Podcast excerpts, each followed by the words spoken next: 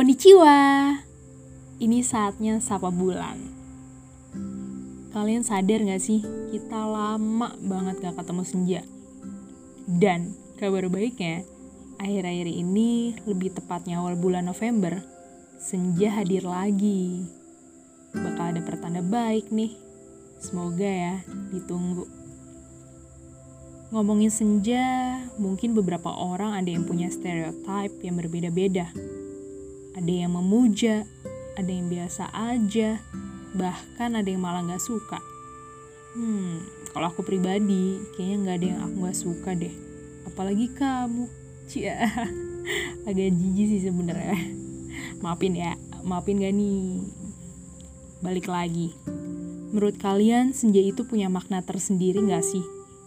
Kalau menurutku, senja itu mengajarkan kita kesabaran dan keikhlasan. Kita biasanya nunggu nih, tapi malah gak datang. Saat datang pun ternyata gak lama. Jadi dari situ kita belajar dan paham bahwa semua hal gak ada yang permanen, kecuali spidol.